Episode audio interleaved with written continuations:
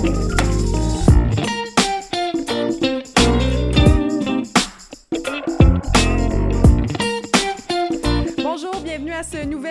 De mon podcast Libre S'expression qui est présenté par Eros et compagnie.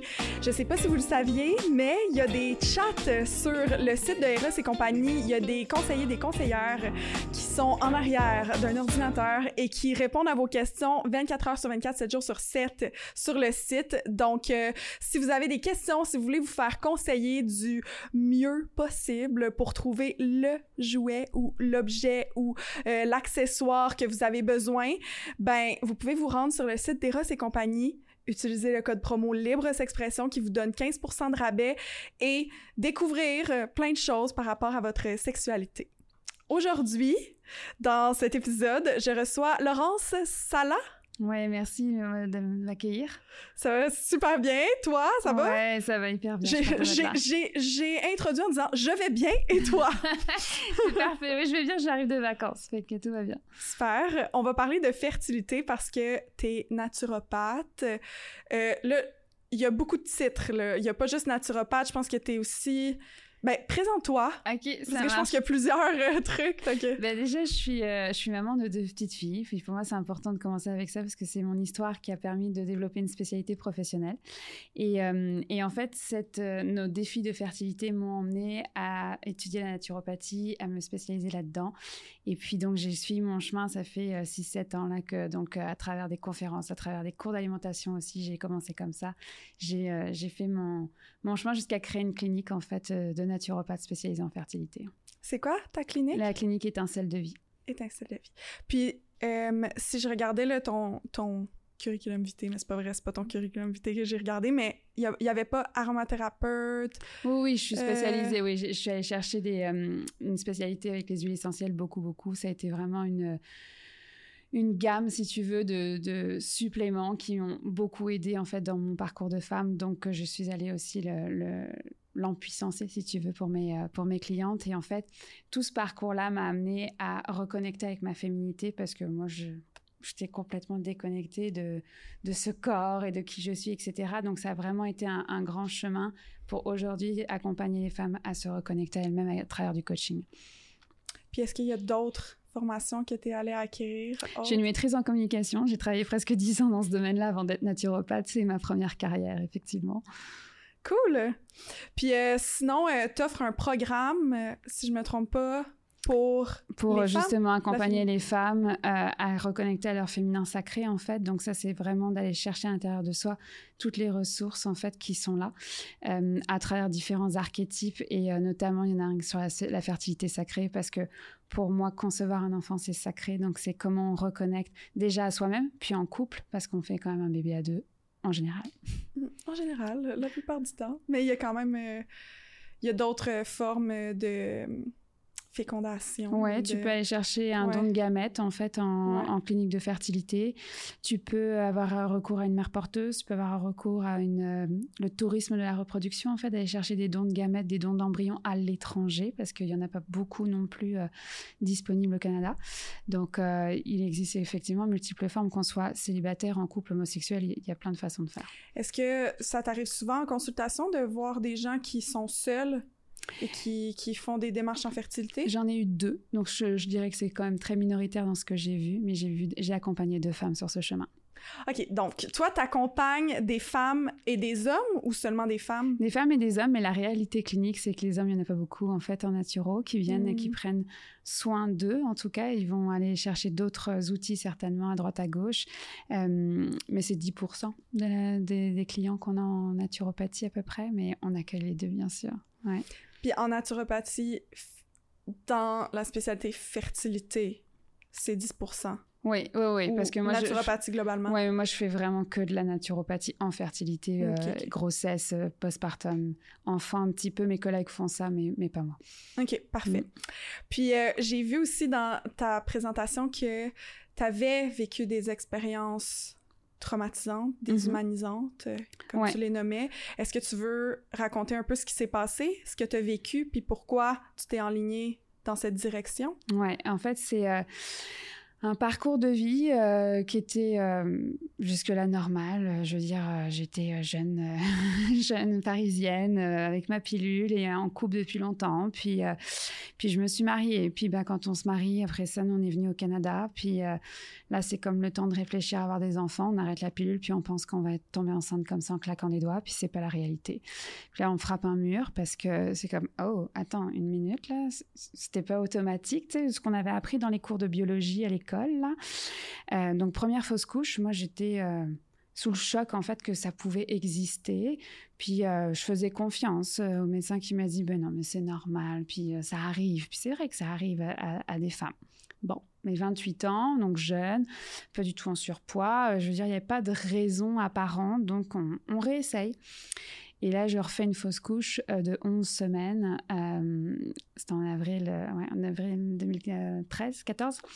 Et puis là, je dis, ça va faire, il faut que je reprenne conscience de ce corps, que je prenne soin de lui en fait, parce que je vais accueillir la vie. Là, je prends conscience que je vais accueillir la vie dans mon ventre, que c'est pas juste automatique et dans des livres. Et, et puis, bah, j'ai un médecin qui, qui me dit qu'il faut trois fausses couches pour avoir des réponses euh, médicales, en fait, pour comprendre qu'est-ce qui se passe derrière ça. Fait que là, quand, tu vis ce genre de choses, euh, tu as envie d'être dans l'action, tu as envie de prendre soin de toi, tu as envie d'aller chercher de l'aide, euh, d'aller euh, comprendre en fait pourquoi, pourquoi moi et pas les autres en fait. Puis évidemment, on est dans des âges où c'est des baby boom, il y en a partout, puis toutes les cousines accouchent en même temps à la date à laquelle toi tu devais accoucher aussi. Fait que c'est confrontant parce que tu es pleine de joie pour elle, mais en même temps, c'est hyper dur parce que pourquoi toi tu vis ce défi-là? C'est un peu tabou les, les fausses couches mais en fait, la fertilité en soi est un sujet tabou. À peu près 50% de nos clients n'en parlent pas à leur entourage. Ça se peut que tu aies des amis ou des euh, cousines qui vivent ça puis qui t'en parleront pas. Là. Mhm. Fait que oui, c'est vraiment très tabou. Puis il y a ce côté, euh, faut pas annoncer une grossesse avant trois mois. Bah, bah tu es super seule euh, si tu perds ton bébé dans les trois premiers mois parce que là, tu annonces aux gens que finalement, si tu as envie de l'annoncer. fait que c'est vraiment un un sujet beaucoup trop tabou et qui, je te remercie de, m'accueillir là parce que c'est un sujet au nom de tous les hommes et les femmes qui vivent ces, moments-là. Mhm. Fait que c'est ça, fait que euh, moi j'ai repris euh, à bras le corps euh, ben, mon hygiène de vie au global en fait. puis j'ai donné naissance à Anna. Puis là ça a commencé à, c'était en 2015. Puis je me suis dit ok, si moi j'ai été capable, pourquoi les autres ils seraient pas capables? Diagnostic médical ou pas, il y a des façons d'aller accompagner le corps en fait vers l'homéostasie. Bon, on laisse passer ça. J'ai eu un, fils qu'on a perdu à 18 semaines de grossesse, puis ça, c'était un, un gros choc euh, traumatique parce que là, j'étais prise dans mon ego, comment ça, naturopathe en fertilité, puis je perds un bébé à 18 semaines, là. Et en même temps, je remercie tellement la vie et Raphaël d'être passé à travers mon corps parce que Déjà, un, ça a été une merveilleuse reconnexion de couple aussi au travers de, ce, de cette épreuve-là. Et surtout, c'est que grâce à Raphaël, c'était ma troisième fausse couche officielle, j'ai pu avoir des éléments de réponse. Donc là, clairement, sur le papier, analyse médicale, prise de sang, je suis condamnée en fait à ne pas avoir d'enfant parce que ma génétique fait en sorte que la réplication cellulaire ne se fait pas bien. C'est quatre roues d'engrenage qu'on appelle la méthylation, c'est un processus biochimique. Et si c'est mal huilé, ben tu t'en vas vers les fausses couches euh, de manière automatique. Donc, euh, s'il y en a qui veulent creuser, c'est le MTHFR, c'est une prise de sang c'est malheureusement plus automatique dans les bilans fausses couches au Canada. Ça l'est encore en Europe. Euh, mais là, ça a vraiment fait tilt parce que là, j'étais comme, OK, je suis condamnée, mais j'ai déjà réussi à avoir un enfant. Donc là, ça veut dire que j'ai détourné ma génétique. C'est comme si on était un livre d'histoire avec 46 chapitres, 46 chromosomes, puis je vais décider qu'est-ce que je vais faire jouer comme chapitre en fait, comme épisode à l'intérieur de mon chapitre. Comme sur Netflix, on choisit qu'est-ce qu'on a envie. Bon ben là, est-ce que je, vais faire euh, en sorte d'allumer cette méthylation là ou est-ce que je vais justement la soutenir pour que ça soit bien huilé et que j'arrive à être maman? Fait que, le, ce dont tu parles que tu avais, c'est... C'est des mutations génétiques, en fait. Euh, j'en ai multiples, et c'est, dont le MTHFR qui est le plus connu. Mais j'en ai plusieurs, en fait, dans ces quatre roues d'engrenage qui fait que c'est mal huilé, si tu veux. Mhm, mais ça se peut que il y ait comme des chances que ce soit huilé quand même à un moment que ça passe puis que oh, c'est tes enfants sont en parfaite santé? Ben c'est ça. Oui, oui, ils sont en parfaite santé. Euh, les filles ils vont super bien parce que j'ai donné naissance à Gabriel en 2019 là, puis euh, vraiment euh, les deux sont sont au top.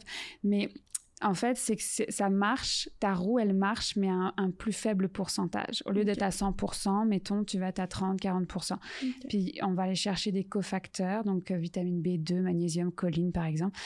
Tu vas aller chercher ça en supplément, tu vas aller chercher ça en alimentation pour faire en sorte que ça soit bien huilé et que tu arrives à donner la vie. Et que ça, c'est mon histoire avec mon conjoint, celle de nos enfants. Chaque couple a son histoire et, et son parcours de fertilité. Mais moi, ça a tellement drivé à l'intérieur de moi. Ok, été capable, avec l'épigénétique, d'être maman, alors que factuellement, médicalement parlant, je suis pas faite pour avoir des enfants. Au nom de, au nom de toutes ces personnes qui, parce que c'est un couple sur six qui vit des défis de fertilité.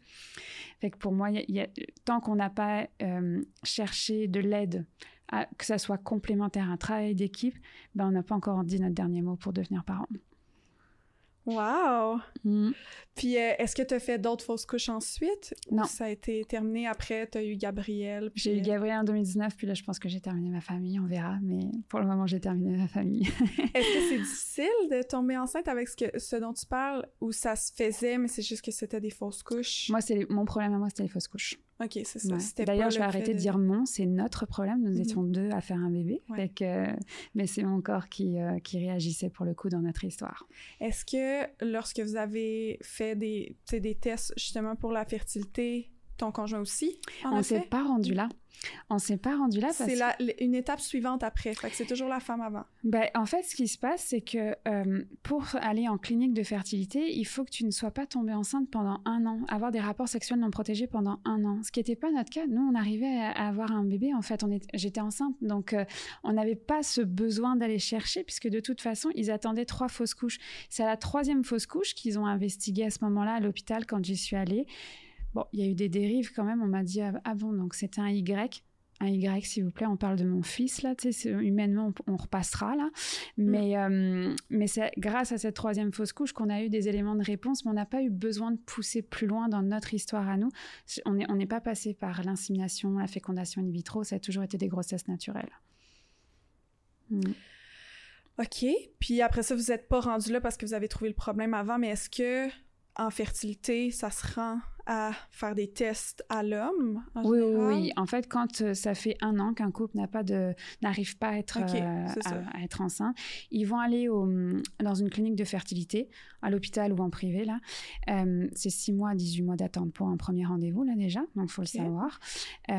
puis à partir de là, eh il y a une batterie de tests à passer autant du côté féminin que du côté masculin parce que merci de souligner le masculin, c'est 50% des cas où c'est un problème d'origine masculine. Fait fait que c'est super important d'aller faire cette batterie de tests avec votre médecin, ouais. OK.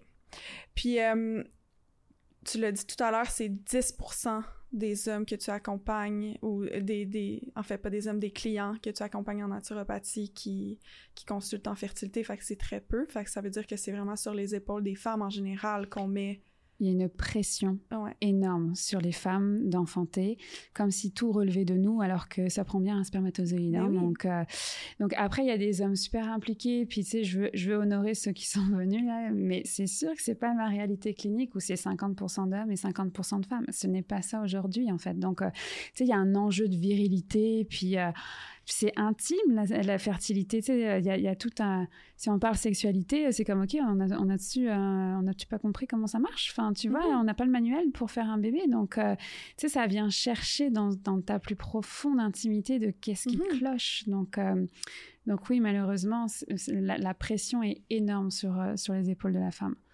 Tu parles, puis je pense depuis le début que tu parles, je pense à une de mes amies super proche, que d'ailleurs, j'ai passé la journée avec elle hier.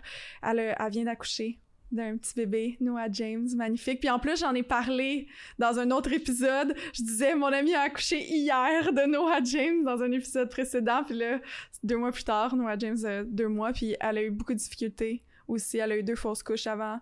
Puis elle en parle ouvertement sur ses réseaux sociaux, puis elle essaie de briser le tabou. Puis je, je l'ai vu traverser ça avec son conjoint, puis je voyais comme la souffrance de ne pas être capable de tomber enceinte, que à chaque mois, le fait de tomber dans sa semaine, c'était comme, c'était douloureux. Ah, mais c'est les pleurs. Ouais. C'est les pleurs d'avoir, euh, d'être dans ces lunes. C'est, c'est, c'est un c'est tellement confrontant ce sentiment d'échec parce que ça te revient à tous les mois, à tous les mois. Puis, tu sais, je sais pas combien de temps cette femme a traversé la fertilité. Il y en a, ça va être, même en étant deux mois, trois mois d'essai, c'est déjà dur. Quand ça fait sept ans que tu es dans ce parcours-là, c'est une dimension, malheureusement, qui existe. C'est un couple sur six qui consulte en clinique de fertilité. Moi, je pense que c'est plus que ça parce que j'en fais même pas partie, moi, avec mes fausses couches. Peut-être que cette femme non plus, si elle s'est pas rendue en clinique de fertilité.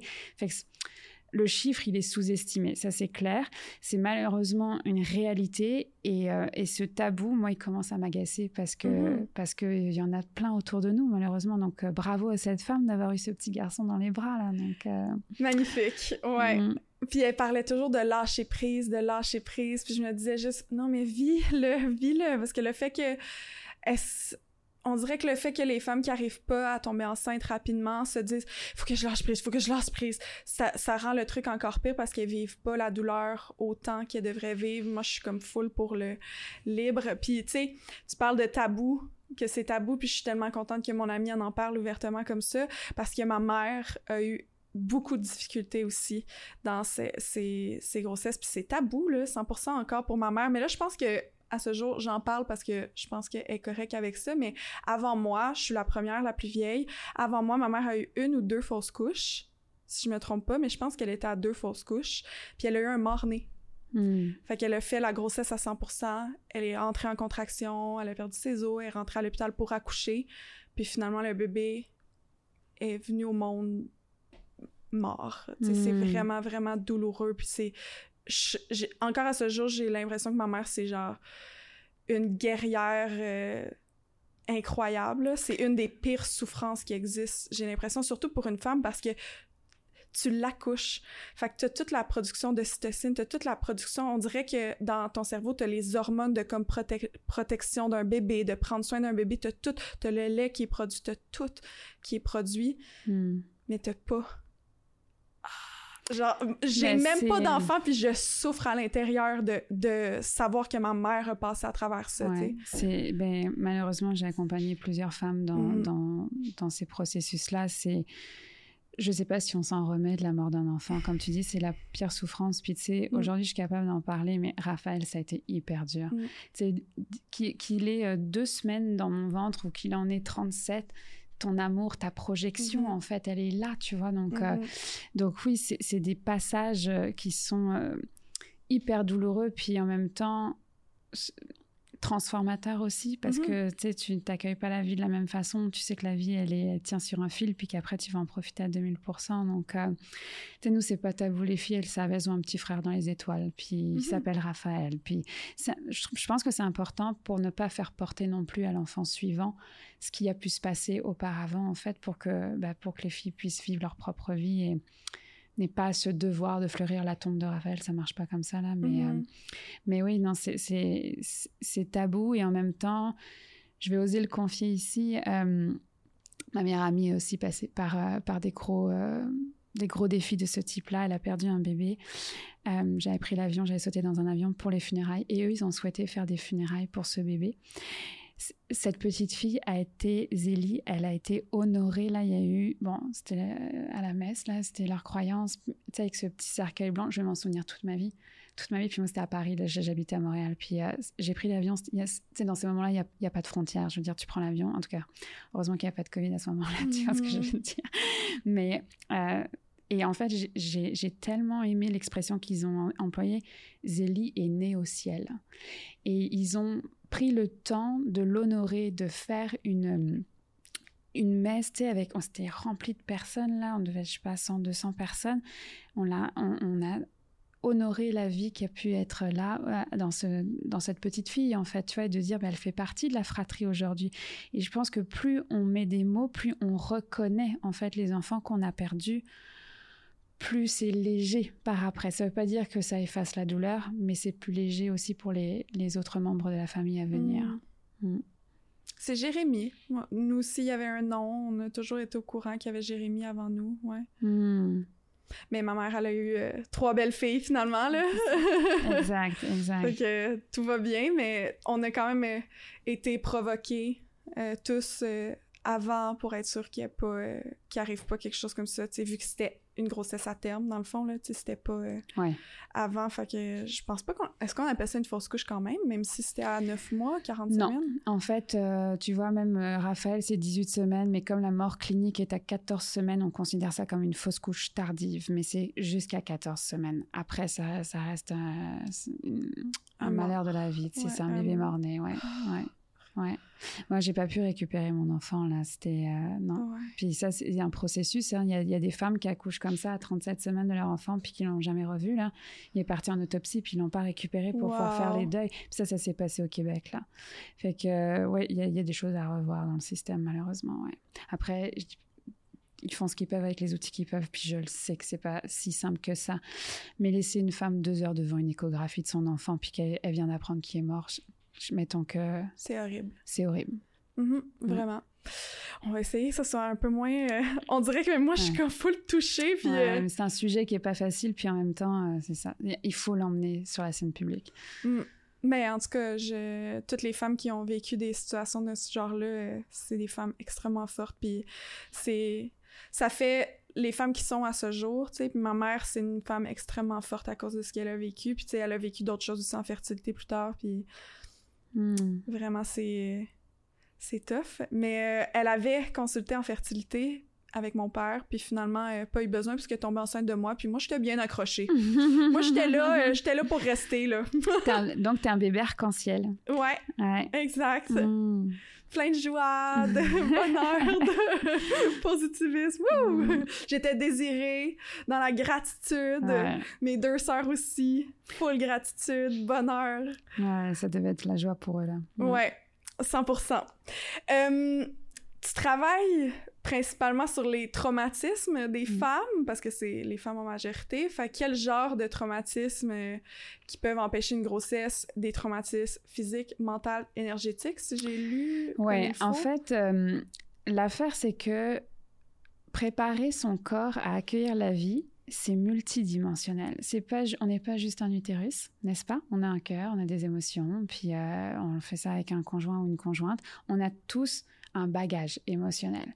Donc, c'est d'aller voir qu'est-ce qui se passe, comment on peut accompagner le corps, le cœur et l'esprit en fait dans cette démarche-là, parce que c'est sacré de faire un bébé.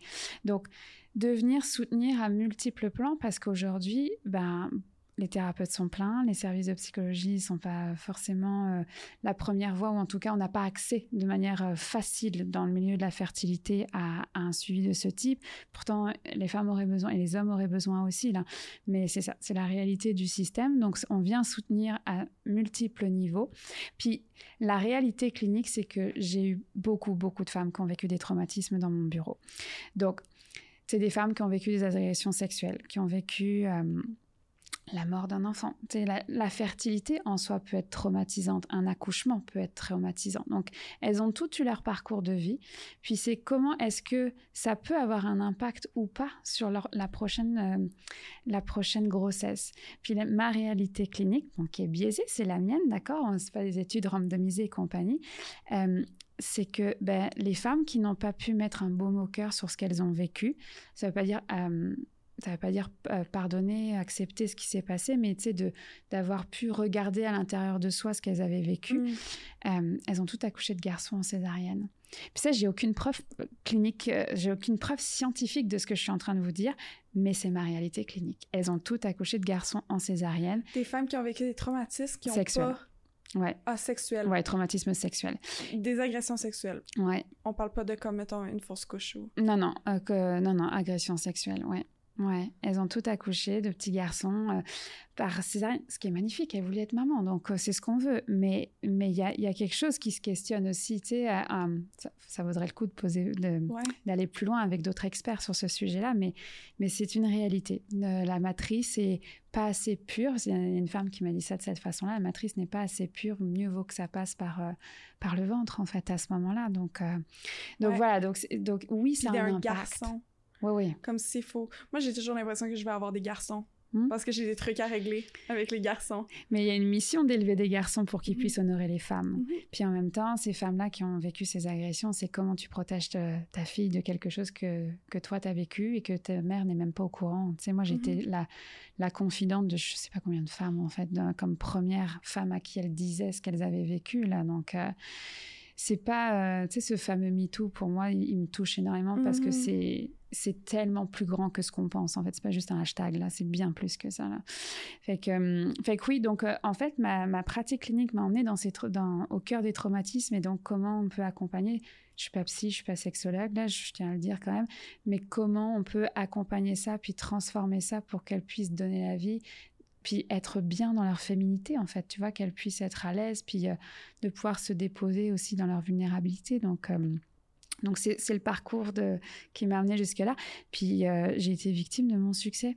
Là, je le dis, là, prenez pas rendez-vous avec moi, j'ai pas de place, c'est, impossible. Donc, non, mais je le dis parce que c'est, très clair. Moi, je, maintenant, tu l'as nommé, c'est le programme Luna, je, je veux empuissancer ce côté émotionnel. Mais euh, le, côté euh, naturopathie pure et dure, c'est la clinique étincelle de vie qui prend le relais. Nous sommes trop nombreuses à vivre ce genre de, de problématiques. Est-ce qu'il y, y, a encore des naturopathes qui sont disponibles à, à la clinique? Oui, oui, oui, bien sûr. Pour euh, prendre si... pas toi, mais... c'est ça. Je veux juste le nommer, c'est pas moi, mais mes collègues sont extraordinaires. OK, parfait. ça prend combien de temps en moyenne pour un couple à tomber enceinte? Alors, si on est en grossesse naturelle, d'accord? Donc, sans diagnostic médical, on ne s'est pas encore rendu en clinique de fertilité, parce que je fais vraiment la distinction. Souvent, ce qu'on va dire, c'est 3 à 6 mois de préparation. Puis là, j'entends déjà les femmes qui vont écouter ce podcast qui vont dire T'es bien gentil, mais moi j'ai 38 ans. Puis là, c'est comme je voulais être enceinte euh, ce mois-ci, quoi. Oui, mais le corps, ça prend du temps. Donc, euh, on n'a pas la puissance et la vitesse des, médicaments. C'est une médecine complémentaire, non pas alternative. Donc, on a besoin de soutenir le corps. Et c'est 3 à 6 mois en moyenne ce que j'ai vu dans, ma pratique clinique. Maintenant, si quelqu'un est déjà dans bah, un couple, est déjà en processus en fait de clinique de fertilité, donc souvent il y a des diagnostics ou souvent il peut y avoir aussi infertilité inexpliquée. Ça va dépendre de la démarche. Est-ce, est que là la femme part en insémination le mois suivant? Je vais vous dire tout de suite, n'allez pas en naturopathie si vous avez une intervention le mois suivant. Nous n'avons, euh, il n'y a pas de résultat en fait. On a besoin de ce trois mois minimum pour venir supporter le corps avant toute intervention, que ce soit insémination, fonction d'ovocyte, transfert d'embryon. Puis, euh, tu as dit que la naturopathie accompagnait des femmes qui voulaient tomber enceintes. Mhm. Comment? Qu'est-ce que tu fais pour euh, aider des traumatismes? Euh, ouais. Ben, accompagner? c'est quoi concrètement? Concrètement, en fait, c'est une stratégie. Puis là, c'est l'ancienne stratège en com qui va vous parler, là. Mais c'est la même chose. C'est le même contenant, mais pas le même contenu. Tu as besoin d'une analyse de la situation. C'est quoi le problème? Ou est-ce que. Parce que comme je l'ai dit, on n'est pas juste un utérus là. Donc on va vérifier au niveau digestif, est-ce que ça va bien, est-ce qu'il y a des enjeux, est-ce qu'au niveau immunitaire ça, fonctionne mal, euh, au niveau nerveux, parce que oui, le stress, mais ça n'est pas juste la seule raison au problème de fertilité. Fait qu'on est un tout, puis nos organes euh, interagissent ensemble. Fait que on va faire une analyse de la situation, ce qu'on appelle une anamnèse en fait. Puis à partir de là, on va se fixer des objectifs, parce que oui, on veut être enceinte demain, mais peut-être qu'il y a des étapes. Puis là, ça va être cet enjeu-là du naturopathe de regarder c'est quoi les différentes étapes pour y arriver. Est-ce qu'il faut qu'on travaille la qualité des ovocytes? Est-ce qu'il faut qu'on travaille le système nerveux et la gestion du stress, le système digestif? Donc, il y a des étapes, on ne peut pas tout faire en même temps. Rome ne s'est pas fait en un jour. Donc, c'est cette stratégie-là qui va permettre de dire, OK, là, ce mois-ci, on va travailler, mettons, la digestion. Bon, ben on, va on va regarder l'alimentation, sans être nutritionniste, là, on n'est pas des plans alimentaires, c'est des suggestions d'aliments à favoriser. On va regarder des suppléments, on va regarder des huiles essentielles, on va regarder l'hygiène de vie au sens large, c'est le sport, le, le, sommeil. etc. Les huiles essentielles sont extraordinaires pour le système nerveux, puisque tu l'as nommé tantôt. Donc, on va, on va aller là-dessus. Puis j'insiste, c'est complémentaire à tout médicament. On n'arrête pas ces médicaments parce qu'on va en naturo, là. C'est pas comme ça que ça marche. C'est vraiment un travail d'équipe qui va faire en sorte que vous allez y arriver.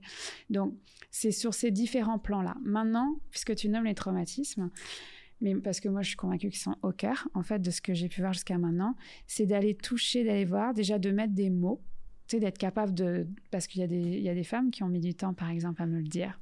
tu sais, je, pense à une en particulier, là, je vais inventer un nom, on va dire Julie, parce que je veux garder l'intimité de mes clients. Elle a mis un an, parce qu'en fait, son chum n'était pas au courant qu'elle avait vécu un traumatisme sexuel quand elle était enfant. Fait que ça a pris toute une année avec un travail en, hypnose aussi, tu vois, pour oser le dire à son chum, oser le dire au thérapeute, c'est de décanter tout ça. Donc, et c'est clé en fait, parce que tant que c'est coincé à l'intérieur de soi, ben, il n'y a pas d'espace pour créer la vie en fait. Donc, c'est tout un savoir nommer, voilà, savoir nommer, déposer ce qui s'est passé, puis comment après ça on peut venir transformer. Il y en a qui vont avoir besoin d'aide, qui vont aller faire un suivi psychologique, puis c'est important. Puis moi, je, suggère très souvent des psychologues ou des psychiatres. Là, si on a la chance d'avoir un suivi avec un psychiatre, mais la réalité c'est que les psychologues sont pleins. Donc, euh, donc voilà. Donc moi, je viens avec, euh, avec ce parcours de femme, pas juste de thérapeute en fait, de venir accompagner, de venir d'avenir se déposer dans sa vulnérabilité et de pouvoir connecter avec d'autres femmes qui ont vécu sensiblement des mêmes choses. Tu as parlé de type, euh, ben en fait c'est moi qui ai parlé de type de problématique physique, mentale, énergétique. Des exemples, par exemple, que tu hmm. vois hmm. fréquemment? Ouais, euh, tu sais, on, on est d'accord que euh, tu as été conçue dans le euh, ventre de ta grand-mère. Est-ce que tu as déjà entendu cette expression-là? Ok. Fait que ta grand-mère, quand elle a été enceinte de ta maman, elle a conçu un nombre d'ovules, donc on appelle ça des ovocytes, parce que ta maman, elle est née avec un stock prédéfini qui, va, qui permet de dire, voilà, à tel âge, ta maman sera ménopausée. Donc elle est arrivée avec son stock d'ovules sur Terre, puis il y en a un qui a permis de te concevoir. Fait que toi, ta première maison, c'est celle de ta grand-mère. Qu'est-ce que ta grand-mère a vécu comme émotion pendant la grossesse de ta maman? Est-ce qu'elle a mangé à sa faim? Est-ce qu'elle a vécu des traumas? Est-ce que c'était la guerre? C'est quoi le climat euh, euh, autour de ça? Parce que ça, scientifiquement parlant, on sait que ça a un impact, ça, crée du stress oxydatif sur les gamètes jusqu'à cinq générations. Donc, on a un impact de nos grands-mères, mais on a aussi un impact sur notre descendance à venir. Donc, ça, c'est une première chose. Puis, donc de là, à partir de là, c'est que, tu sais, quand on parle, il lien physique, émotionnel, énergétique, on parle de lignée, on parle d'hommes et de femmes qui ont marché avant nous, qui ont vécu aussi un lot d'émotions X ou Y. Puis on n'a pas toujours accès à ces informations-là. Ils sont peut-être décédés ou, c'est tellement tabou qu'on n'en parlera pas. Mais oui, ça peut avoir une incidence en fait sur sa propre fertilité. Et dans ma famille, par exemple, personne n'a eu des problèmes de fertilité. J'ai une tante qui a eu des fausses couches, mais c'est tout. Puis, mais est-ce que tu le sais vraiment? Ben, c'est une bonne question. J'ai pu accéder, ma maman est décédée il y a 13 ans. Mhm. Fait que donc, tu sais, c'est des questions qui, se, qui sont soulevées. Fait que pour moi, c'est ça qui est important, de prendre conscience que créer un enfant, c'est sacré. C'est pas juste, euh, wow, j'arrête la pilule, puis je vais être enceinte, puis c'est bien dans une société où on doit se marier à tel âge, avoir des enfants, une maison, un chien, là.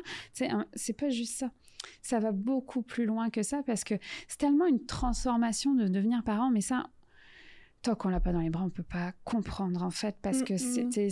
c'est trop euh, toutes tes cellules, l'accouchement en soi, c'est une extinction quantique là. Donc, euh, c'est mais donc ça commence dès la préconception en fait. De, déjà de se connecter avec son conjoint dans la chambre à coucher, pour commencer. Parce qu'il y a tellement de pression, là, tu sais, c'est ton ovulation, là, puis c'est 12 à 24 heures une ovulation. Fait que c'est maintenant que ça se passe. Ouais, mais si aujourd'hui, tu n'en avais pas envie, nanana, tu sais, c'est quand même... Euh, donc, euh, tu sais, c'est toute une, valse, une danse, en fait, euh, avec ton propre corps, le corps de ton conjoint, puis en même temps d'accueillir la vie, puis ouf, avec toutes ces émotions du passé, mais en même temps, on veut un bébé maintenant. Donc, comment on peut venir supporter, en fait, de manière holistique, un homme et une femme à créer la vie? C'est ça mon objectif. Quel genre de... Euh, parce que la question, dans le fond, c'est que, mettons, comment tu vois des, des problématiques énergétiques ou des, des hmm. troubles énergétiques? Comment tu vois qu'il y a un, problème au niveau énergétique et comment tu le corriges possiblement? Ouais, bonne question. Euh, là, tu m'emmènes sur un sujet où je suis un peu plus... Euh, délicate parce que je suis très scientifique dans l'âme, puis j'ai tellement mangé de la biochimie, puis j'ai adoré ça, puis j'ai un beau père médecin. Fait que pour moi, c'est comme, c'est sacré la science. Puis ça, je veux commencer par ça. Mais la vie a fait que bah, j'ai vécu plein d'expériences qui ont fait que j'ai pu ouvrir une porte en fait au chamanisme qui m'a amené en fait à, accompagner aussi les gens de cette façon-là depuis quelques mois. C'est parce que j'ai vraiment pris du temps à accueillir en fait cette euh, ce cadeau, en fait, j'ai envie de dire. Puis ça, euh, ben, moi, la façon dont ça se passe, ok, je suis toute gênée d'en parler, c'est que le chamanisme, comme moi je le vois, c'est que euh, on va, je vais accueillir la personne ou le couple, tu vois, que ça soit pour un avortement, parce que c'est ça que j'ai ce soir. Donc, tu sais, ça peut être un avortement, ça peut être la fertilité, ça peut être n'importe quoi, un blocage dans la vie. Moi, je ferme les yeux, puis, euh, puis on, va voyager ensemble, en fait. Puis je vais y avoir, je vais, c'est des images, en fait, qui se placent. C'est de la guidance. J'entends des guides, en fait, qui sont là, puis on peut aller remonter jusqu'à X générations parfois. Donc, euh, mais comme c'est rien de scientifique, c'est pour ça que c'est plus touchy d'en parler, parce que je veux surtout pas euh, amalguer la naturopathie au chamanisme. C'est pas tous les naturopathes qui font ça. Puis ça veut pas forcément dire que le chamanisme c'est des charlatans. C'est là où c'est la, frontière pour les plus euh, cartésiens qui vont écouter ça. Mais en même temps, j'ai envie d'ouvrir la porte parce que oui, ça peut aller là. Généralement, quand ça fait six mois neuf mois que vous avez été suivi en acupuncture, en ostéopathie, vous avez tout essayé, la psychologie, vous avez fait de la naturopathie, c'est que le problème, il est ailleurs. Il est effectivement au cœur des émotions et l'énergétique. c'est là où on embarque là-dedans à ce moment-là. Il y a des gens qui vont vouloir le faire tout de suite, mais ça, ça dépend de chacun et de son parcours là. Mais au bout de neuf mois à peu près, mm. c'est là où on va aller commencer à regarder qu'est-ce qui se passe. Donc, les énergies, c'est les émotions finales. Oui, parce que les émotions, en fait, ont un impact physiologique sur ton corps. Tu sais, quand euh, tu as peur, euh, tu as euh, le cœur qui bat, tu as chaud, etc. Donc, oui, ça a une incidence. Ton système nerveux est relié au système immunitaire. Donc, tu sais, c'est sûr, et endocrinien. Donc, c'est sûr qu'il y, y, a un impact. Après, au niveau énergétique, là, c'est on rentre plus dans les lignées. Qu'est-ce qui s'est passé avant dans les lignées?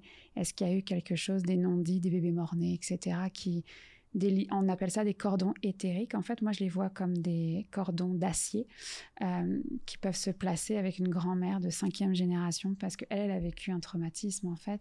Donc, comment on libère justement la personne euh, dans, dans cette vie-ci, en fait, pour pouvoir euh, enfanter à, nouveau, créer une nouvelle génération? Comment on fait ça? Libérer C'est les mains? Ouais. Ouais c'est les mains. En fait, moi, c'est, écoute, je, ouais, je, comme je vais loin aujourd'hui avec toi, mais c'est parfait. Merci d'ouvrir cette porte. J'adore ça. Ok, euh, ce qu'on appelle la, la clairaudience, euh, la clairaudience, la clairvoyance, euh, le clair ressenti, je sais plus en tout cas. Fait que moi, je vois et j'entends. Puis là, j'ai l'activation des mains, en fait, qui se met au niveau du nombril pour venir défaire ces cordons d'acier, en fait. Donc, c'est tout un un apprentissage, j'ai envie de dire. Ça prend plusieurs séances? Non, ça peut en prendre juste une. Ah ouais? Ouais. De juste comme délier tout ça avec l'énergie? Ouais. En fait, c'est ben, selon l'intention que tu vas déposer. Tu sais, mettons, tu viens, tu dis, voilà, euh, ça va pas mon job, je suis pas bien là-dedans, je, suis bloqué dans ce job-là, tu sais, ok, il y a un blocage qui est en train de jouer, donc on peut aller voir là. Mais si tu viens avec l'intention de dire, ok, euh, bah là je me prépare à enfanter, euh, je veux être sûre que tout est clean dans ma lignée, puis que tu sais que je porte rien inconsciemment en fait de mes grands-mères. Bon ben là, l'intention va permettre de guider et très souvent, je vais dans les soins chamaniques de l'utérus, en fait, ce qui permet d'accéder aux lignées, en fait, au traumatisme des lignées quel genre de traumatisme les grands-mères peuvent avoir qui va faire en sorte que les femmes d'aujourd'hui vont avoir de la difficulté à concevoir? Ce que j'ai vu le plus, c'est les traumatismes sexuels. Traumatisme sexuel, ça n'a aucun sens. Sincèrement, ça n'a aucun sens. Il y a des, il y a des, il y a des soins chamaniques où j'aimerais peindre, tu sais, ce que je vois tellement c'est beau, tellement il y a une guérison émotionnelle qui se fait. Puis il y en a d'autres là, c'est comme je suis contente que la personne ne voit pas ce que je suis en train de voir parce que c'est c'est trash, c'est très trash. Donc les traumatismes sexuels, c'est pas juste notre génération là, c'est ça remonte à depuis la nuit des temps. Fait que les traumatismes sexuels sont très souvent au cœur. Les bébés morts-nés, les accouchements traumatiques, les, les accouchements où les, les femmes elles étaient sous anesthésie générale, là, complètement mm-hmm. coupées en fait de, de, ce qui se passait à l'époque. Donc, euh, c'est beaucoup, beaucoup, beaucoup ça que j'ai vu. Ouais. Et les femmes d'aujourd'hui portent ça sur leurs épaules. Inconsciemment. Inconsciemment. Et le transmettent d'une certaine façon à, aux enfants qu'elles portent. On, transmettra toujours quelque chose à nos enfants, toujours. D'accord? On peut pas, euh, tu sais, ils sont pas purs, ils arrivent avec ce qu'ils ont, puis ce qu'ils ont à transformer dans leur propre évolution d'âme. Mais euh, le, chemin est de plus tu te libères, plus toi tu es légère aussi dans ta propre sexualité, ta propre féminité. Et donc demain, tu seras encore plus outillé pour accompagner tes, garçons tes filles en fait. Parce que si c'est la, masturbation n'est plus un sujet tabou à la maison, super, on va pouvoir évoluer ensemble, tu vois, et de dire, ben non, mais c'est normal, plutôt que de créer des problèmes de comportement, tu vois. Donc, je pense qu'au contraire, c'est que nos mères et nos grands-mères, elles ont fait avec les outils qu'elles avaient, elles ont fait ce qu'elles ont pu. Tu sais, ma mère était dans les rues de Montréal avec son soutien-gorge à la main pour la libération de la femme et la, contraception. C'était l'époque, c'était ça pour elle, d'accord? Pour moi, c'est, pour le coup, j'ai pas le sentiment d'avoir été accueillie dans ma féminité, mais ma mère est décédée, j'avais 21 ans aussi, tu sais, donc on a mmh avec le cancer au milieu. Tu sais, moi, j'étais ado quand euh, on a vécu toutes ces années de cancer. Mmh donc, en même temps, mais tu sais, euh, quand euh, j'ai commencé à être en âge d'avoir des premières relations sexuelles, moi j'ai quand même euh, eu cette phrase cinglante, puis je sais que ça a été mal dit, mais avec beaucoup d'amour, mais c'est ma fille, tu seras pas une maricouche, toi là. Puis ça, tu vois, cette phrase-là, mine de rien, il a fallu que je la déconstruise, de dire, mais hey, c'est correct d'avoir des relations sexuelles? On peut-tu vivre une sexualité, une féminité épanouie, même si, même si, tu sais, je veux dire, ça fait partie de la, de la femme, tu vois? Mm-hmm. Donc, plus il y a ces guérisons émotionnelles, puis on parle bien d'émotions, plus on, aura, on sera outillé pour, pour les générations suivantes. Mais c'est clair qu'il y a probablement un trouble qui est, qui est présent dans la fertilité, c'est que si, si, la sexualité en tant que telle est fermée ou est extrêmement tabou ou est démonisée dans la famille, mais ben après ça, ça va être difficile de concevoir, j'imagine, même si la femme va, mm, avoir fait un chemin dans sa sexualité. Ouais, puis en même temps, euh, je te dirais que les, couples qui vivent ces, troubles de fertilité-là, vont, ça peut être une opportunité de reconnecter à leur corps, de reconnecter à leur sexualité intime, personnelle déjà, puis après en couple, tu vois, dans, dans, ce qu'ils vont traverser. Euh, tu sais, il y, a un couple comme ça où je comprenais pas. Là, sur le papier, la stratégie, j'étais comme, OK, ça fait six mois que je les suis, tout va bien, tu sais, il n'y a pas de diagnostic médicaux, tu sais, c'est un cas facile. Mais tu sais, ça fait six mois. Puis là, je dis, je, croise les bras, les bras tellement ça m'avait énervé cette histoire-là. Je dis, ok, là, il y a un truc que j'ai pas encore compris. Qu'est-ce qui se passe? Ça fait combien de temps que vous avez eu des relations sexuelles? Et là, je suis tombée en bas de ma chaise. Ça faisait neuf mois qu'ils n'en avaient pas eu. Fait que moi, j'avais beau accompagner la naturopathie. Comment tu veux concevoir un enfant s'il n'y a pas une rencontre entre un spermatozoïde et un ovule? Tu vois? Mais et donc ça remonte très très loin. Et ça, je sais que c'est pas le seul couple que j'ai suivi. Tu sais, c'est tellement de pression. Ils, il, faisaient pas l'amour, puis ils disaient, ben, est-ce que j'arrive pas à tomber enceinte? Hmm. Ben, ils, prenaient soin de leur corps avant de, de, concevoir. Mais en fait, ça ramène à un point hyper important, c'est parce que, tu sais, ici, on est dans un podcast où on est libéré sur la sexualité, mm-hmm. et c'est vraiment la première fois que je m'exprime de cette façon-là, et je trouve ça extraordinaire parce que tous les hommes et les femmes qui vivent des troubles de fertilité savent très bien de quoi je parle. Tu passes par un moment où il y a tellement de pression, c'est plus du plaisir là d'avoir des relations sexuelles, c'est une obligation parce que tu, tu veux avoir un enfant. Mmh. Donc tu sais, tu es complètement dans une autre sphère. On est loin du slow sex, euh, tu vois, vraiment. Et en même temps, c'est un, c'est un travail de reconnexion avec son conjoint, sa conjointe dans ce processus. Donc euh, tu es dans la chambre à coucher, juste sans parler de processus là, et, et c'est une réalité. On dit que je vais reprendre mon ami Claire Do, de la, relation sexuelle qui a permis de concevoir cet enfant jusqu'à l'allaitement, c'est un fil rouge. C'est comme si cette relation sexuelle-là durait dans le temps jusqu'à la fin de l'allaitement. Donc, tu vis des émotions, une sexualité différente aussi au travers de ta fertilité, ta grossesse, ton accouchement et ton postpartum. Là. Et puis, c'est extrêmement... Euh, c'est une expérience hyper enrichissante, en fait. Mais c'est un challenge en soi. C'est quand tu as vécu une fausse couche, là, ça te tente pas des fois de faire l'amour derrière parce que tu as tellement peur de retomber enceinte. T'as pas mhm. envie. Fait que là, tu, tu associes faire l'amour égale faire une fausse couche, égale porter la mort. Mais, mais c'est des émotions qui sont là et que ben, tu prends le temps d'accueillir, de déposer et de soutenir, en fait, parce qu'un jour, tu vas vouloir continuer à créer la vie. Donc. Euh, Est-ce que tu accompagnes même un peu dans la chambre à coucher? Est-ce qu'il y a des trucs à donner au niveau sexuel? Puis là, je je vais parler de mythes que j'ai déjà entendus dans le passé, mais par exemple, certaines positions hmm. font en sorte que euh, la femme va tomber enceinte plus facilement, euh, un lubrifiant à utiliser, euh, de, tu sais, les jambes dans les airs, là, comme sauter pour que ça glisse vraiment. C'est des mythes, c'est une réalité, c'est quelque chose ben, que... En tout cas, à ma connaissance aujourd'hui, ce sont des mythes on veut une rencontre, le spermatozoïde va se rendre, d'accord? Donc, que ton col soit en avant, euh, rétroversé ou pas, il va se rendre le spermatozoïde. la, conception de l'homme a été faite pour ça, là. Par contre, on va bien nommer les choses parce qu'il y a des couples qui ne le savaient pas, puis je le sais parce qu'en ayant traversé, travaillé avec des médecins, ça se passe euh, dans le vagin, mesdames. Ok, ça se passe pas par en arrière. Tu sais, je veux juste le nommer parce qu'il y a des hommes et des femmes qui ne, le savaient pas. Ok, fait que ça, ça, demande une pénétration du pénis dans le vagin. Je vais juste nommer les mots comme il faut.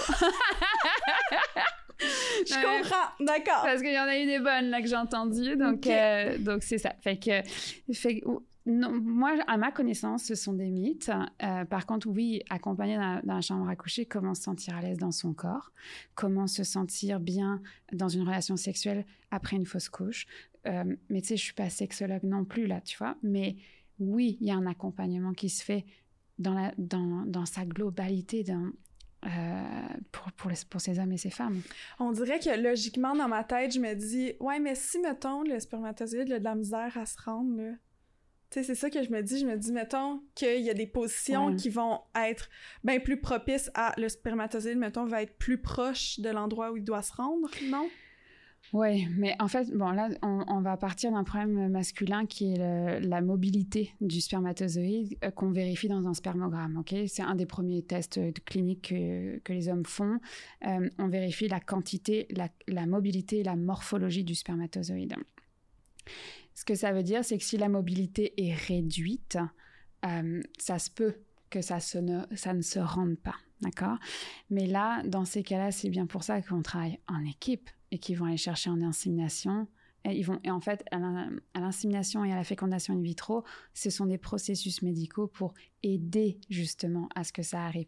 Mais les positions, etc., les jambes en l'air, à ma connaissance aujourd'hui, ce sont des mythes. Même si le gars, il pousse fort pour venir le plus loin possible, ça, c'est rien. T'imagines la pression aussi sur les, épaules de l'homme? C'est ça que Il y en a plusieurs des hommes qui, qui n'arrivent plus en fait à, être disponibles, tu vois, au moment où c'est là, là, c'est l'ovulation, là, tellement mm-hmm. c'est stressant aussi pour lui de venir. Mm-hmm. Mm. Dans ton programme que tu offres, c'est un accompagnement du féminin sacré. C'est quoi, dans le fond, le programme? C'est toi qui l'offres? C'est, c'est... Qu'est-ce que c'est concrètement? C'est quoi le, le plan? OK. En fait, moi, euh, à l'accouchement de Anna, puis il faut que je recommence jusqu'à la fertilité, que j'arrête de dire l'accouchement, mais de la conception de, de, ce premier enfant que j'ai eu dans mes bras jusqu'à l'accouchement, tu sais, c'est comme un désir d'être maman parce que c'est la vie. tu sais, je veux dire, c'est la suite logique. Mariée euh, au Canada, c'était mon rêve de vivre ici, etc. Mais là, quand elle est arrivée dans mes bras, là, ça fait comme un. Ah oui, c'est un bébé. C'est un bébé. J'étais en choc. Moi, il y a eu tout un accouchement traumatique aussi qui m'a permis de guérir et de reconnecter encore plus à mon corps. Euh, mais l'accouchement d'Anna, je me souviens très bien, ma sœur m'avait dit, elle avait trois mois, elle était sa maman. Et moi, j'étais devenue les yeux pleins d'eau. Je réalisais, trois mois après avoir accouché, que j'étais maman. Parce qu'il y avait toute une dissociation, en fait, parce que ma mère n'était pas là. Parce que tout le long de ma grossesse, on m'a dit Bon, ça va, tu sais, être enceinte sans sa maman. Puis moi, j'étais comme Ben oui, ben oui, c'est la vie. Je veux dire, c'est mon chemin de vie. Tu sais, ça fait longtemps qu'elle est décédée, etc. Et en fait, ça m'a éclaté la figure à l'accouchement de Anna. Donc, c'est tout un tout un, un univers que j'ai découvert. En fait, euh, ça a commencé avec les cercles de femmes et les tentes rouges que je te conseille à 2000%, qu'on soit en fertilité ou pas, pour toutes les femmes. D'ailleurs, il y a des cercles d'hommes aussi. C'est quoi les cercles de femmes? Des cercles de femmes, on appelle ça des tentes rouges. Ce sont, euh, que ce soit homme ou femme, hein, ou mixte d'ailleurs, il y en a aussi, ce sont des espaces où tu viens te déposer. Entre femmes, tu vas pouvoir aller dire ce que tu as sur le cœur, ce que tu es en train de traverser, peu importe que ça soit de la joie, des cris, de la colère, tu sais, peu importe là, parce qu'à partir du moment où tu viens déposer dans le cercle, tu viens transmuter cette émotion-là, tu viens, tu ressors du cercle, tu es en puissance à dire, ok, là, comment je change ça? Parce que toutes les femmes qui sont autour, tu les connais pas. Généralement, euh, personne ne se connaît, c'est rare que les gens se connaissent. Euh, puis c'est des miroirs et tu te rends compte que tu es loin d'être seule en train de vivre ce que tu es en train de vivre. Fait que l'aventure du féminin sacré, moi, elle a commencé avec ces cercles de femmes. Puis euh, puis en fait, c'est une reconnexion à une sagesse ancestrale, des, euh, des rites en fait qui étaient faits aussi, des rituels qui étaient faits pour, euh, pour les femmes, pour qu'on puisse apprendre des, des grands-mères qui ont marché avant nous, puis qu'on puisse aussi accompagner les jeunes filles, etc. Fait que oui, ça me passionne à 2000%. C'est pour ça qu'aujourd'hui, tu sais, il y a la clinique d'un côté, puis les femmes gèrent et, c'est merci à elles. Mais de l'autre côté, moi, ce que je veux, c'est en puissancer les femmes à reprendre, reprendre leur puissance avec leur, euh, leur corps, leur cœur, leur, leur, âme, en fait, qu'elles soient bien et qu'elles puissent accomplir, en fait, ce qu'elles sont venues faire sur Terre. Donc, concrètement, non, concrètement, la, prochaine, euh, euh, la prochaine cohorte, c'est fertilité sacrée. C'est une cohorte dédiée à la fertilité de A à Z, du corps à l'esprit, l'énergétique, puisqu'on en a parlé, etc. C'est tout ça en même temps pour quatre semaines. Donc, on va venir explorer plein d'outils plein d'avenues en fait pour aller une étape plus loin, qu'on soit en FIV, en fécondation in vitro, ou qu'on soit là au démarrage parce qu'on arrête notre pilule puis qu'on veut devenir enceinte, ça s'adresse à tous les hommes et les femmes qui veulent être en, être parents. Et c'est des cours de soir? C'est comme un voyage dans un chalet? C'est comment ça fonctionne? Un jour, ça sera un voyage dans un chalet. J'aime l'idée là, mais un jour. Là, ça se passe tout en ligne. Euh, c'est un groupe, euh, un groupe Facebook dédié avec des transmissions en Facebook Live, des cérémonies chamaniques aussi à toutes les semaines, une cérémonie des bébés perdus, tu sais, tout, ça, tout qu'on puisse euh, aborder sans tabou toute la fertilité et ramener cette notion de sacré puisqu'on est en train de créer la vie. Cool. Fait que si ça intéresse les gens, c'est Luna. Ouais, L-O-U-N-A. Ouais, ils vont me retrouver sur mon site web puis Instagram. Facile. ouais. Voilà. Je pense que tu avais amené quelque chose pour moi. Je veux que tu me le présentes, tu me l'expliques. Je t'ai emmené, ben justement, ça fait très bien le lien avec le féminin sacré. C'est parce que dans ton entrevue avec Moment Sacré, avec Valérie, extraordinaire entrevue, mm-hmm. tu as nommé plusieurs fois tes menstruations. Oui. Alors moi, je me suis dit que j'allais t'emmener un petit cadeau, puis que j'allais te faire découvrir la ceinture de lune, tu vois. Donc uh-huh. la ceinture de lune, elle a été tissée dans la, région de Oaxaca, euh, au Mexique. Donc ça, c'est Terré qui l'a, tout est tracé là, commerce équitable, bio, machin, nan, parce que moi, je suis piqué. Puis en fait, dans plusieurs cultures, on considère que notre nombril, c'est un centre énergétique très puissant dans lequel euh, partent beaucoup de méridiens. Donc ce qu'on vient faire, c'est qu'on vient mettre la ceinture de lune au niveau du nombril, on vient l'attacher et on vient en fait justement soutenir la femme pendant sa semaine d'ovulation, puis sa semaine de menstruation, parce que ce sont des moments dans le cycle menstruel où on est plus sensible émotionnellement à ce qui peut se passer plus sensible dans son corps. Puis c'est un, rappel de, ok, là, je suis dans mes lunes, dans mes menstruations, dans ma semaine. J'ai le droit de la douceur, j'ai le droit de me poser, j'ai le droit de ne pas être sur le go, go, go. Ah, je suis en ovulation. Ouais, c'est vrai. Attends. Là, c'est une décision, euh, tu sais, sur le, coup, ou est-ce que je suis euh, vraiment en train de materner mes projets puis je vais pouvoir les mener à terme? Et c'est donc un outil de reconnexion à son cycle. Vas-y, essaye là, si tu veux. Mais comment tu l'attaches? En fait, c'est. C'est des tresses que tu vas, tu vas, tu peux passer un tour ou deux tours autour de ton nombril. Tu fais en arrière, mais là, tu peux pas t'accoter si tu l'attaches en arrière. Tu peux le rattacher en avant. Fait que ce serait en avant comme ça. Exactement. Voilà, tu l'attaches en avant comme ça, puis tu viens euh, l'apporter euh, les jours. Euh, surtout pendant tes lunes, tu sais, des fois on a mal au niveau des lombaires, etc. Fait que c'est, c'est en fait un outil pour se recentrer. Je me rappelle quand j'étais jeune, j'avais au début, début, j'avais, j'avais 16 ans, mes premières années, mettons, de, de pilule, j'avais mal au dos, mais dans le bas de mon dos, là, vraiment intensément. Puis je me rappelle que je disais à mon chum, à l'époque, tiens mon dos. Puis là, il hmm. faisait ça tout le temps. si on marchait, il mettait sa main dans mon dos, puis il faisait juste lever mon dos je chantais, c'est comme ça m'aidait fou le fait que je me sente soutenue dans, en arrière, où il était toujours comme ça, à tenir mon dos. Puis là, moi, j'étais comme, j'étais une petite princesse, mais ça me fait full penser à ça. En ce moment, je suis comme, mais mon Dieu, c'est vrai, ça doit tellement faire du bien, parce que je me rappelle à l'époque comment ça me faisait du bien de comme juste sentir soutenue. Exact. Dans le bas de mon dos. Mais tu vois, là, dans la tradition mexicaine et colombienne, on appelle ça une fara, euh, cette ceinture de lune était offerte aux premières menstruations. Donc, je fais mon lien avec le féminin sacré, mais une femme, elle, rencontre son pouvoir au moment où elle est menstruée la première fois. Elle va pratiquer son pouvoir pendant toutes les années où elle est fertile. Puis le jour où elle est ménopausée, elle incarne pleinement son pouvoir. Puis elle va pouvoir accompagner les autres femmes. Fait d'offrir une ceinture de lune à une jeune de 12-13 ans quand elle a ses premières menstruations, c'est lui dire tu vas être soutenue par toutes les femmes qui ont marché avant toi. Puis dans certaines traditions, on vient même euh, tisser, coudre euh, des, objets sacrés sur la ceinture de lune pour se rappeler que on est, on est soutenu par cette communauté de femmes. On a tellement perdu ce lien entre femmes. On se parle plus vraiment de tout ça, là, puis d'avoir ces moments-là. Tu sais que les femmes, quand elles étaient menstruées, elles étaient ensemble, sous la tente, à tisser ensemble des paniers, à apprendre comment elles, elles mmh. vivent leur féminité, leur sexualité. Ça n'existe plus aujourd'hui. Mhm. C'est pour ça que les sacs de femmes sont en pleine expansion depuis des années.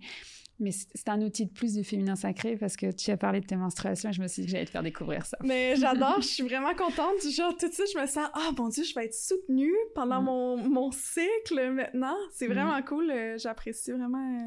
euh, c'est ce fil rouge euh, qui, qui nous tisse euh, cette Mhm. toile d'araignée entre nous, en fait. On, Mhm. on a toutes nos menstruations, il n'y a rien de tabou là-dedans. Ouais, Mm. je suis bien d'accord. Mm. Puis c'est aussi normal d'avoir des troubles de fertilité, tu sais, il faut normaliser puis enlever le tabou là-dessus, puis d'en parler, puis de le de le rendre plus accessible de en fait de rendre la parole à ce sujet-là plus accessible pour tout le monde, tu sais de Exact. Puis tu sais, ce qu'on peut dire, c'est c'est aussi que tout cet amour que vous allez donner à cet enfant-là, commencez déjà par vous le donner à vous-même. Prenez soin, prenez soin. Allez voir qui vous voulez, c'est pas l'enjeu. C'est de prendre conscience que c'est sacré ce que vous êtes en train de faire, que vous êtes déjà parent. Parce que être parent, c'est s'occuper d'un petit bout, puis c'est ce que vous êtes déjà en train de faire. Moi, j'ai quelque chose, c'est pas un cadeau, mais il y a quelque chose que je me disais que j'allais proposer parce que ça fit avec euh, la thématique, c'est le relax. Parce que c'est un jouet qui est conçu pour se relaxer, mais aussi c'est un jouet pour euh, triper là, au niveau du clitoris, mais aussi au niveau euh, de d'autres euh, endroits sexuels. Je vais quand même l'ouvrir là, pour euh, vous montrer ce que c'est, puis j'en ai déjà parlé plusieurs fois, mais je trouve que c'était un, jouet qui était le fun à, parler euh, pour des couples, parce qu'il s'utilise au niveau du clitoris. Il s'utilise entre le pénis et l'anus du gars, tu sais, la, la section qui est comme vraiment comme juste plate entre. Avec la vibration, il s'utilise à l'intérieur ici pour le point G, mais c'est aussi un outil à massage. Vraiment pas juste pour, euh, un, un plaisir sexuel. Je vais l'ouvrir. Mais il peut être utilisé juste pour, comme, masser dans le Mm. cou ou masser le corps en général. Fait que c'est pour ça que je trouvais que euh, c'était le fun d'en parler parce que j'avais l'impression qu'on allait surtout dire que c'était du stress qui Mais- enlevait la, la qui empêchait Mais La rela- relaxer dans la chambre à coucher, c'est nécessaire. hein. Donc, Mhm. euh, puis de, de s'autoriser des moments intimes en dehors de, de concevoir un enfant, tu sais, Mhm. ça, ça fait partie de la reconnexion de couple. Donc, puis intégrer des jouets aussi. Ouais, complètement. Ben, c'est peut-être, tu sais, c'est pas nécessairement le, le, la première chose à laquelle on pense, mais quand même, d'intégrer des jouets, ça rend juste le truc beaucoup moins intense et dramatique et lourd. C'est juste comme jouer, juste rendre ça encore amusant. Je me rappelle, il y a une couple d'années, euh, une de mes amies, euh, son chum, on était à un souper, puis là, il disait, il était comme, ah, tu sentais qu'il était épuisé, là, parce qu'il essayait d'avoir un enfant, leur deuxième, puis il disait, quand on s'est mariés, euh, il disait quelque chose. Quand on s'est mariés, c'était, on faisait euh, trois fois par jour, mettons. Après, après le premier enfant, là, on faisait une fois par semaine. Quand ta blonde essaye d'avoir un bébé, te... J'allais dire... je- je- mais en tout cas, il a dit « te la bite en feu Hmm. Parce que c'est tout le temps, n'importe quand. C'est comme super beaucoup de pression. Puis je me rappelle, puis elle était comme « Ben oui, c'est comme ça. Hmm. Je veux un bébé, c'est comme ça. » Ouais. C'était un peu drôle, on, on, riait de ça, mais je me disais comme, ouais, c'est vrai, hein, c'est assez intense euh, quand... Là, sais. c'est un magnifique exemple de pression que le Mhm. couple se met, euh, autant la femme que l'homme, là, dans ce que tu dis. Puis euh, de ramener justement que la vie est un jeu, puis qu'on peut dédramatiser, puis avoir des moments intimes Mhm. en dehors de concevoir, puis Mhm. en dehors de, euh, c'est ça, d'une sais, de, Mhm. de pouvoir amener la sexualité sous un autre angle, c'est super important. Ça fait partie de la reconnexion de couple au travers de cette épreuve-là. Puis que le but de faire l'amour, mettons, à certains moments, c'est pas nécessairement de concevoir. juste- Exact. Juste avoir du plaisir et de profiter de la vie, ouais. Exactement. Mm. Merci, Laurence. Avec joie, merci à toi. Si vous voulez utiliser le code promo Libre Expression, d'ailleurs, vous pouvez utiliser sur le site d'Eros et compagnie, ça vous donne 15% de rabais, puis vous pouvez vous procurer le relax. Et sinon, ben, je vais mettre dans la description le, le lien euh, pour ton site internet. euh, Merci. avec le programme et tout. Merci.